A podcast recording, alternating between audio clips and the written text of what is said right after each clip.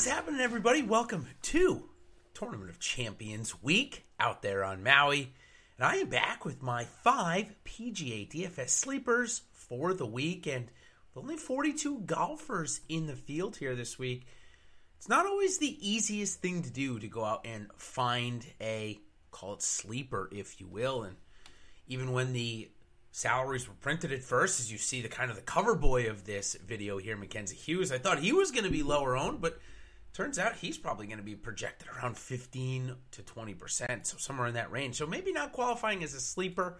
Typically, in a sleeper format, we'd like to find somebody that is less than 10%, but we're going to change the requirements this week so that we can get in five good against the grain guys. And plus, you got to also know that since it's 42 golfers and a no cut, somebody that's under 15% owned this week is definitely considered an against the grain play. So I'll certainly come up with five of those. And the first one I want to talk about that's Patrick Cantlay. He's coming in at $9,800, and it's absolutely no surprise why he's coming in so low owned. It's pretty simple. Xander Schauffele is coming in at 10000 and is just about half the odds that Patrick Cantlay is to win the tournament, at least in a lot of places that I've been looking. So everybody looks to be spending the extra $200 to go up and get Xander. That means not a lot of people are playing Pat Cantlay. Came in 17th at the Masters and first before that, winning out near his home in Sherwood. So I don't see why people are really apt to play that much more Xander over Cantlay. In fact, long term, I think they're both pretty comparable players, and I really wouldn't want to own a Xander Schauffele at two times the ownership and a little bit more expensive. So Patrick Cantlay, my first sleeper of the week. Second sleeper of the week, that's going to go to Collin Morikawa. In fact, he was in my value play, so I'm pretty shocked at this first ownership print. He's projected around 10% ownership at 8,800. Again, he came in seventh here last year. No, no worries there. He came in 10th in his last start out in Dubai. No worries there.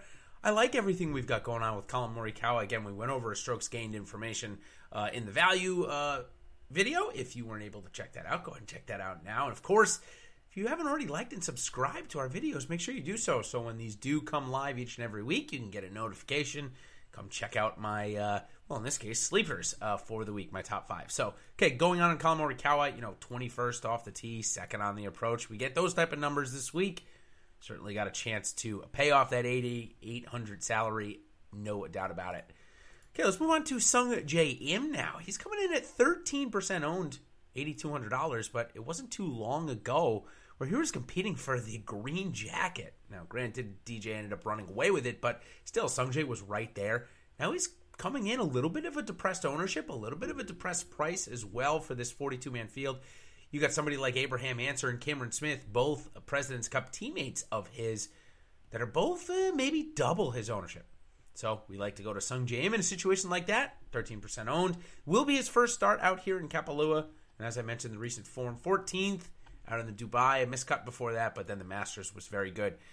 He gains most of his strokes off the tee, but he's pretty good everywhere. As you can see, 51st on the approach. Around the green, hasn't been great this year, only 97th, but I'm sure that'll get better. And right around the top 50 in putting. Okay, the next guy, as I mentioned, we're going to talk about Mackenzie Hughes here for a second. He's the cover boy of this, but now he's projecting around 15% owned. So maybe not your true sleeper pick. Uh, thought he'd be a little bit more sleeper, but still a guy that has certainly been one of the best putters recently uh, on tour. He ranked 15th last year. Around the green, he ranked 7th, so superb with his short game. He's coming in, not bad form, pretty decent. Uh, he had a, a, good stretch in the fall, at least for a couple of uh, couple of rounds there uh, out in Bermuda. He came in seventh and uh, missed cutting his last start, but still a top 10 uh, within the last 11 tournament weeks. So certainly, maybe that's a reason why he's not as sleeper-ish as I thought he would be. If you're looking for another sleeper in that range, quickly mention Stewart Cink. He's 6,600. Coming in off of back-to-back missed cuts, but before that he came in fourth, so the form shouldn't be too far away. He's coming in at 8% owned. For my last guy, though, that I want to talk about, this is going to be Andrew Landry. Now, we know that there are a few under 7K guys that are going to be low, very low owned, some maybe 2 3%. And you got to try and take a gamble on one of them. And the one I'm going to try to, other than Robert Streb, who actually ends up being relatively highly owned, is going to be Andrew Landry, 6,300, 6% owned. His one time here, he came in 22nd. That was out of 36 guys, so he beat 14. And this guy can score when he when he gets going. Off the tee, 65th, 63rd on the approach, around the green and putting. hasn't been great, but when he starts to go, uh, it definitely follows. So Andrew Landry will be my one gamble and sleeper pick below 6,500 this week. So hopefully you uh, guys are getting a, a, little bit more out of this. A couple of new ideas, if you will, and uh, not very often that we'd see somebody like a Collin Morikawa be in both the value and sleeper section, especially uh, uh, in a situation like this where it's a no cut event. And also Patrick Cantlay coming in under 15%, coming off a year where he came in fourth last year. Plus, he's coming in off a win in his last couple of months. Love those two plays. So in the summary, Patrick Cantlay, Collin Morikawa up top. Sung Im, eh, that's maybe not as much sleeper as we would like, but the lowest owned in that 8K or mid to low 8K range.